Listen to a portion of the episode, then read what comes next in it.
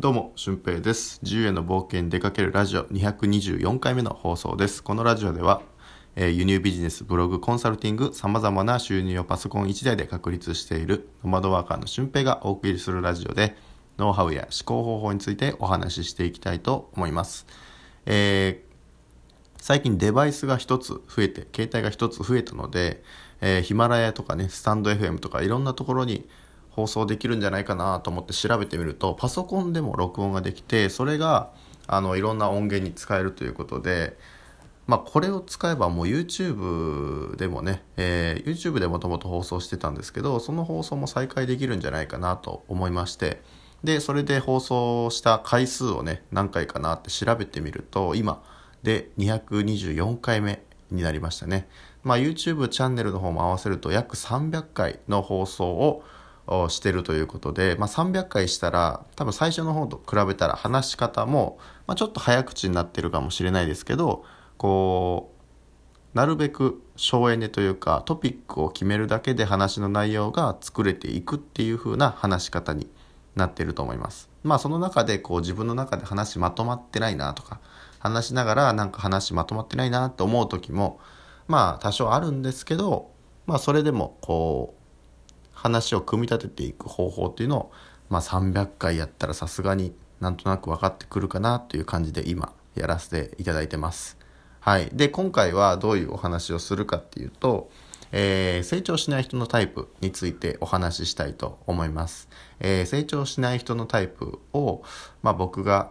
3つか4つかそれぐらいのタイプに分けてお話ししようと思います。まず1つ目、人の話を聞かない人。うん、これはいい意味じゃなくて悪い意味で人の話を聞かない人。自分を、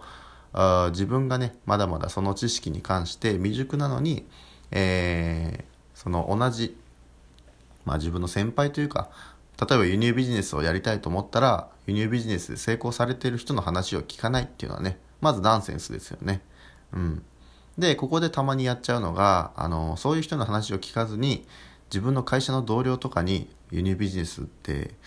あの、こうなんだけど、どうだろうみたいな感じで聞いちゃう人っているんですよね。で、そうすると、その人もね、分かってないので、いや、そんな怪しいビジネスやめとけよみたいな感じで、えー止められるっていうのが、まあ、多くの人がやりがちなことですよね。うん。やっぱりやってる人、やってる人の中でも成功してる人に聞くっていうのは非常に大切なことで、その人の話をこう聞き入れれることができるかどうかで、えー成功する鍵があると思います。はい。まずは、この話を聞かない人ですね。コンサルティング受けてくれてる人の中でも、えーやっぱり話を聞いてくれない人っていうのは伸びにくいです。うん。これ合ってるのかなっていうので、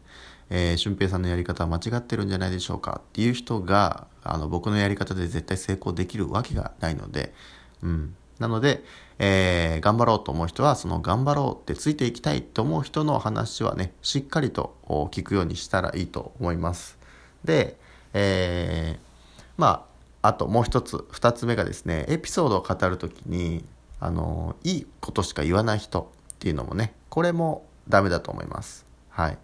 なんか、いっぱいこう自分が反省するべきことをたくさん言われたはずなのに、えーその中で自分のね、気持ちいいものしか取り入れない人っていうのは、なかなか成功していきにくいかなって思ってます。はい。なんかいいところしか見ない人って結構いますよね。この人に褒められたから OK みたいな。例えばお笑いで行くと、あのダウンタウンの松本さんとかね、浜田さんとかに褒められたらもうめちゃくちゃ嬉しいじゃないですか。M1 の審査員の人に、あのめちゃくちゃ褒められたら嬉しいですよね。うん。で、えー M1 の審査員の人にはボロクソ言われたのに、こう、はけた後にスタッフさんに、いや、めちゃ良かったんですけどねって言われても、あのーそれを勲章にすることはできないじゃないですか。自分の思い出としては、あ、こうやって受けてくれる人もいるんだな、よかったなと思うんですけど、あのーお笑いのレベル的には、その審査に、えー全然引っかかってないので、ね、そこで満足することって絶対できないはずなのに、あの、この人に褒められたから僕は OK なんだって言ってね、現状維持を保つ人。まあこういう人もなかなか成功できないだろうなって僕は思ってます。で、最後は、え3つ目はですね、まあ素直じゃない人ですね。えー、結構こう、コンテンツとか、今無料でコンテンツってね、ほとんどの人がやってて、えー、結構無料のコンテンツって出回ってると思います。で、その中の無料のコンテンツでもすごく有益な情報を扱っている人もたくさんいます。うん。で、僕ももうほとんど輸入ビジネスのやり方っていうのは、えー、自分の感覚的な部分以外はですね、ほぼコンテンツ化できてると思います。で、その中で、こう、素直にそれを受け取ってくれる人と、そうじゃない人とでは、やっぱりそのビジネスにおいては、えー、成功の度合いって違うのかなと思います。はい。なんかね、えー、この人信じていいんだろうかとか、このコンテンツ本当に信じていいんだろうかって思うと、やっぱりそこで成功することって難しいんじゃないかなって僕は考えてて、うん。えー、まあそこの、その人を信じ抜けるかどうかっていうのもそれにかかってくると思うし、えー、もしコンサルを受けてるのに素直に受け入れきれないってなると、あのー、何のためにコンサル費用を払ってるのかもわからないですし、本当にこう難しいことになってきますよね。うん。なので、えー、素直に受け取らない人っていうのは結構、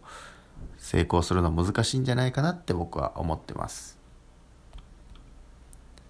で、えー、まあ最後で言ったんですけど、もう一個、まあ時間的にあるので、もう一つ付け加えると、努力しない人ですね。うん。これはもうがむしゃらに努力するというか、えー、ちゃんと考えた努力ができるかどうかっていう話ですね。うん。やっぱり、輸入ビジネスをするにあたって、それを本業にしたいと思って、えー、今やってる仕事を辞めて、えー、それで独立したいと思ってるのにその独立をねするための仕事があの今やってる仕事よりも時間が少なかったりとか、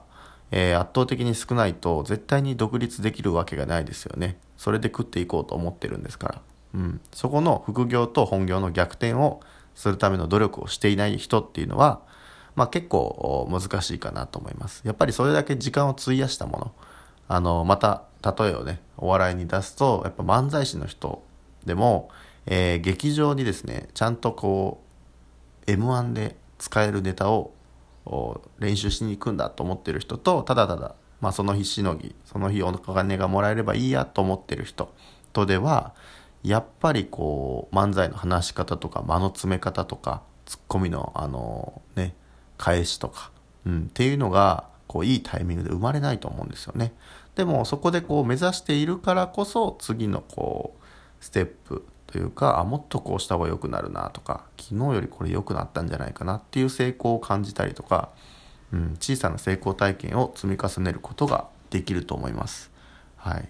ということで今回は、えー、成功しない人の4つのタイプについてお話ししました。まず1つ目がえー、何でしたっけ？あ、そうそう。まず一つ目が話を聞かない人。で、えー、二つ目が、まあ、いいところしか見ない人。で、三つ目が、えー、ちょっと忘れましたね。努力しない人でしたっけ？あ、それあれか。三つ目、四つ目が努力しない人で、三つ目が、えー、素直じゃない人ですね。えー、まあ、この四つをですね、意識して、えー、また成功しない自分にはなりたくないと思って、えー、どんどんどんどんと未来を変えていってみてください。ということで本日の配信は以上です。また次回の配信でもお会いしましょう。えー、合わせて聞きたい、忘れてました。合わせて聞きたいはですね、えー、まあ、合わせて聞きたいは、えー、最近こう、僕もプラットフォームをね、音声のプラットフォームをたくさん利用してるので、えー、その中でこう、収益化できるよっていうお話をね、してる回がありますので、音声プラットフォームの収益化について、えー、話してます。はい。ということで、本日は以上です。また次回の配信でもお会いしましょう。ほなまた。